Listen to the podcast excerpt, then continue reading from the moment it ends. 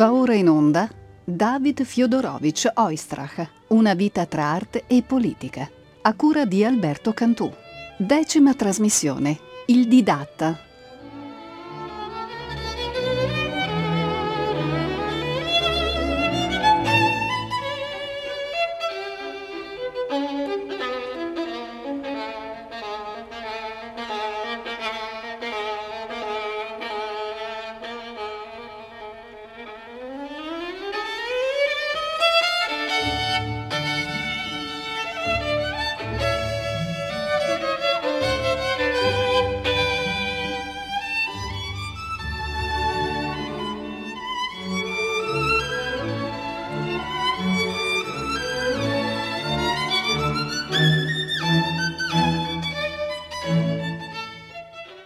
Nei conservatori sovietici si studiano, oltre allo strumento, le seguenti materie: armonia, letteratura musicale, analisi delle forme, storia della musica, marxismo-leninismo e lingue straniere, preferibilmente il tedesco.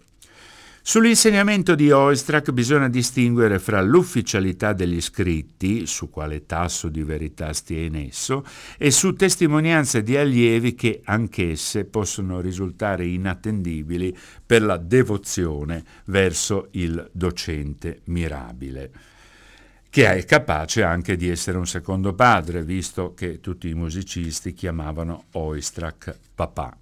E poi, Auer era solito dire che Heifetz non è allievo mio, è allievo di Dio.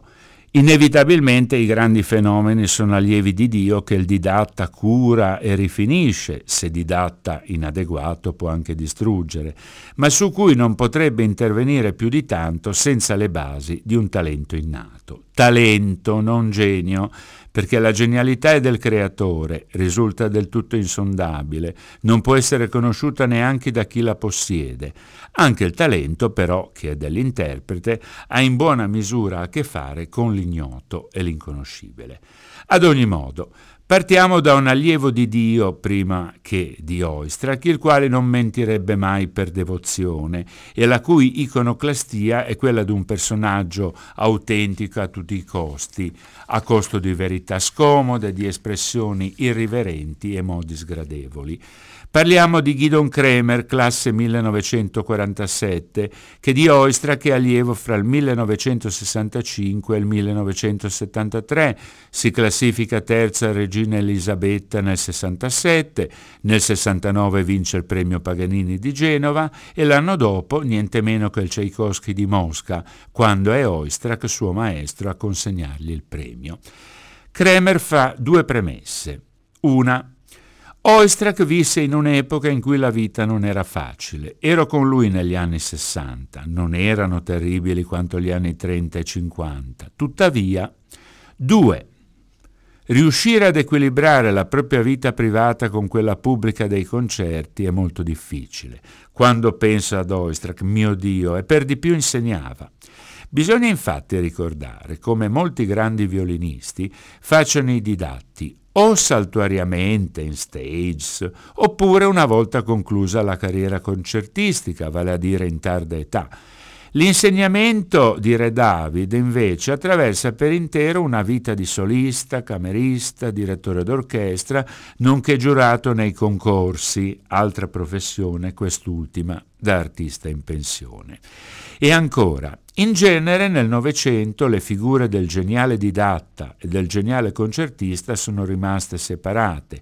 Leopold Auer, Karl Flesch, Otakar Sevcik, Mac Rostal, Louis Persinger, Ivan Galamian, insomma i più celebri insegnanti del secolo, certo non sono altrettanto noti come interpreti.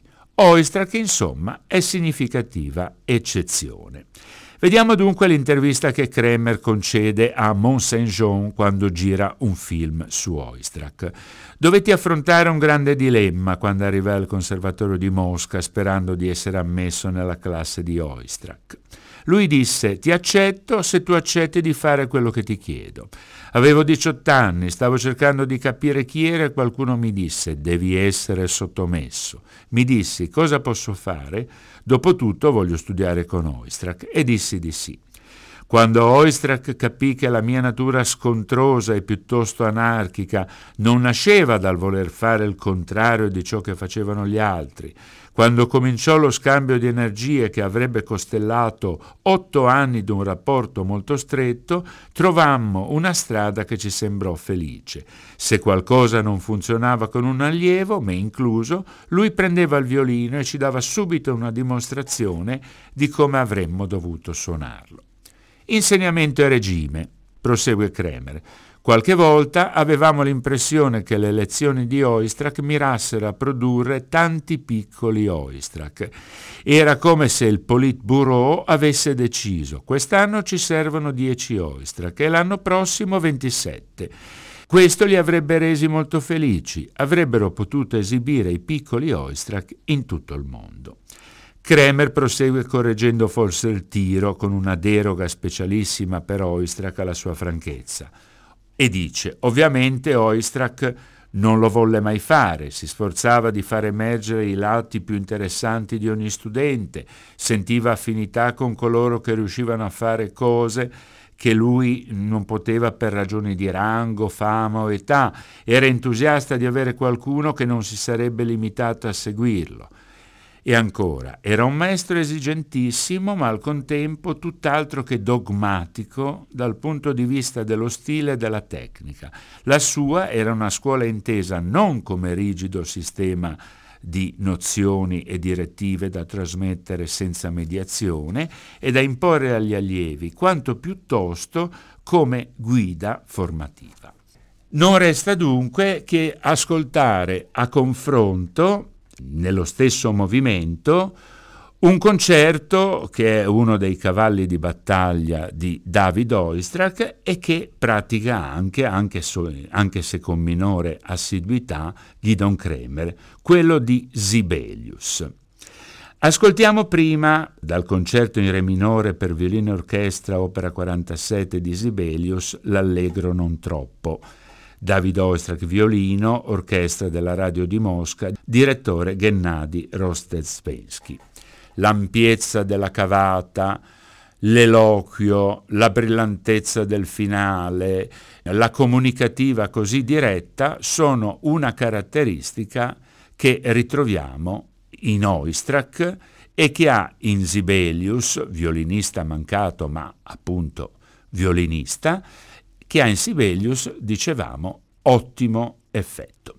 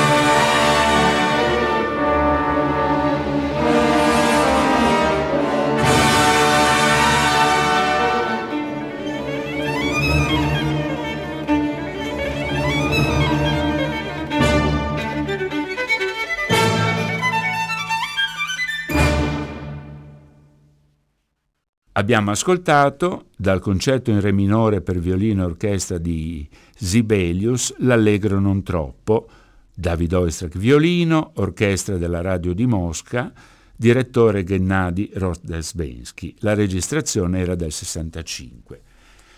Abbiamo fatto questo ascolto per mettere a confronto lo stesso movimento, appunto questo allegro non troppo, nell'esecuzione di un allievo eh, ribelle quale è Gidon Kremer. Gidon Kremer che registra nel 1983 il eh, concerto di Sibelius con la Philadelphia Orchestra, direttore Riccardo Muti in stato di grazia.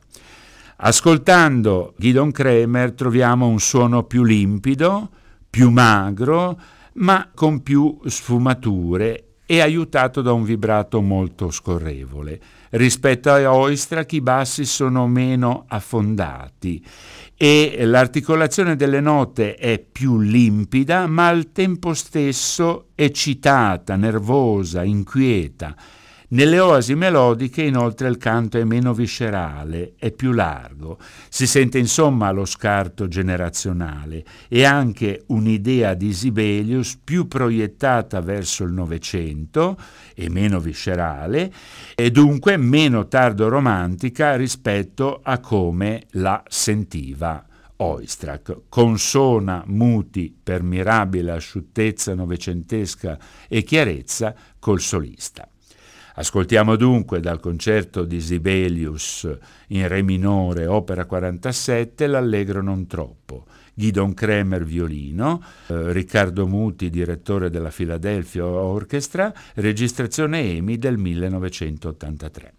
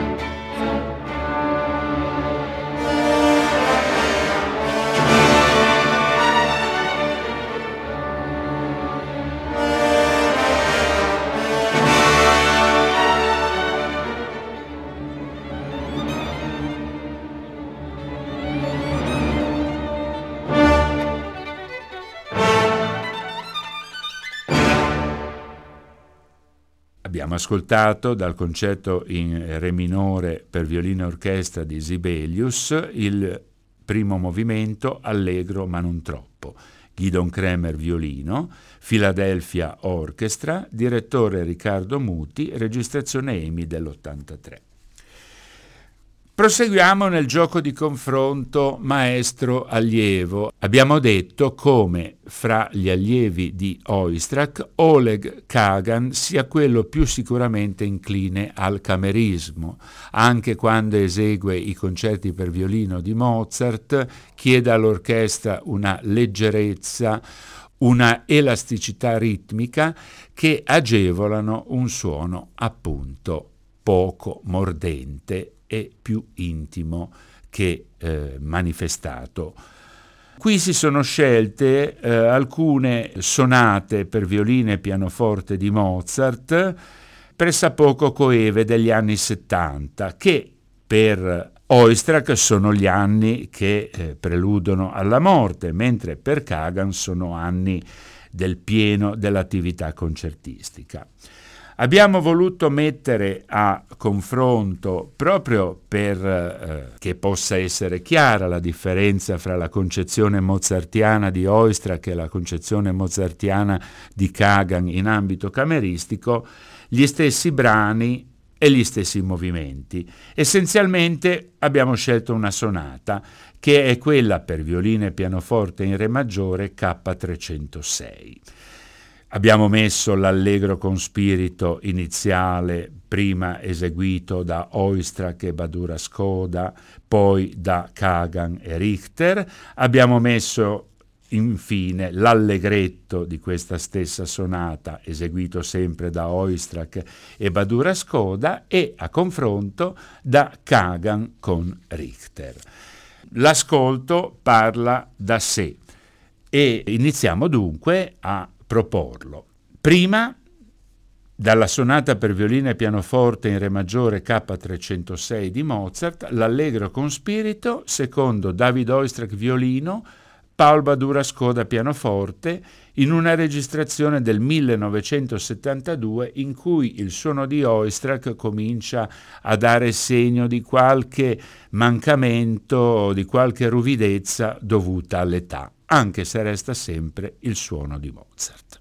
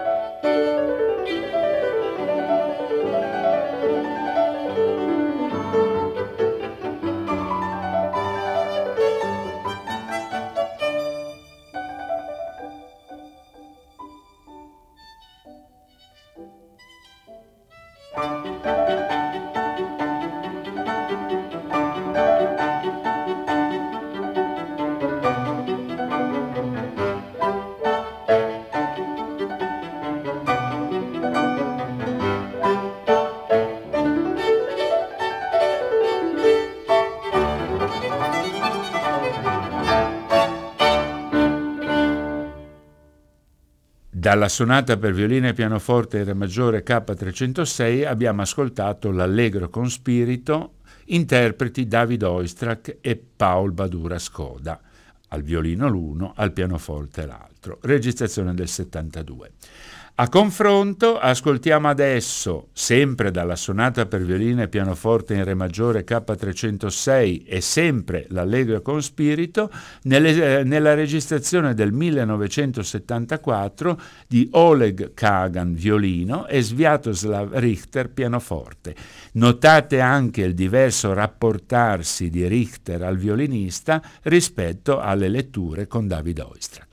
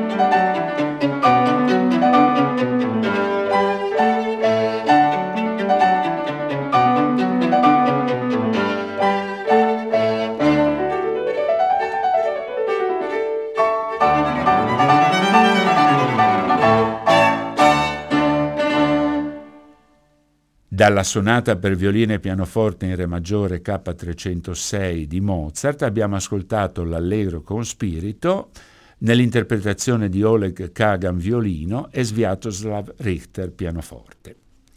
Ultimo confronto mozartiano della puntata. La sonata per violino e pianoforte in Re maggiore, ovvero l'allegretto che la conclude, con David Oistrakh violino e Paul Badura Skoda pianoforte nel 1972.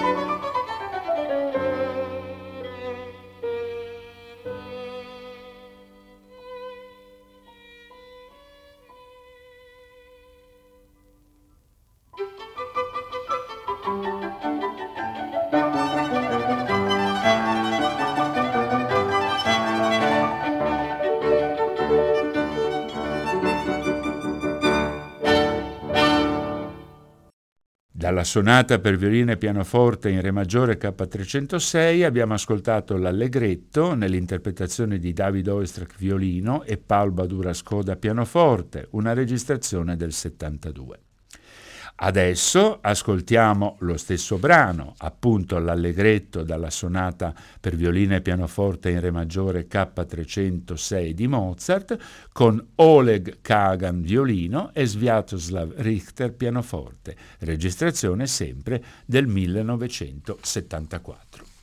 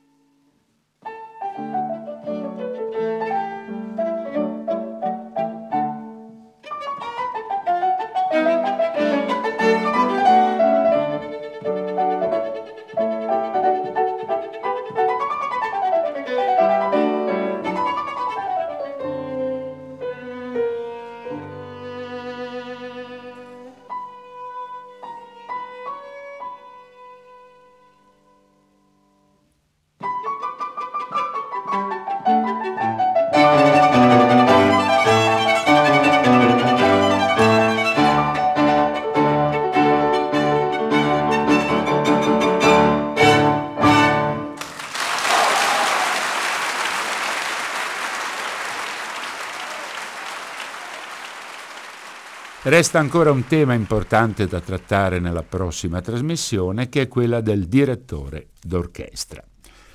Prima di trarre le conclusioni finali. Sappiamo che la direzione d'orchestra per David Oistrakh fu un'attività importante e non secondaria, che merita di essere esaminata, a differenza di quanto è stato finora, in modo superficiale. Una buona giornata agli ascoltatori e appuntamento con Oistrach, direttore d'orchestra.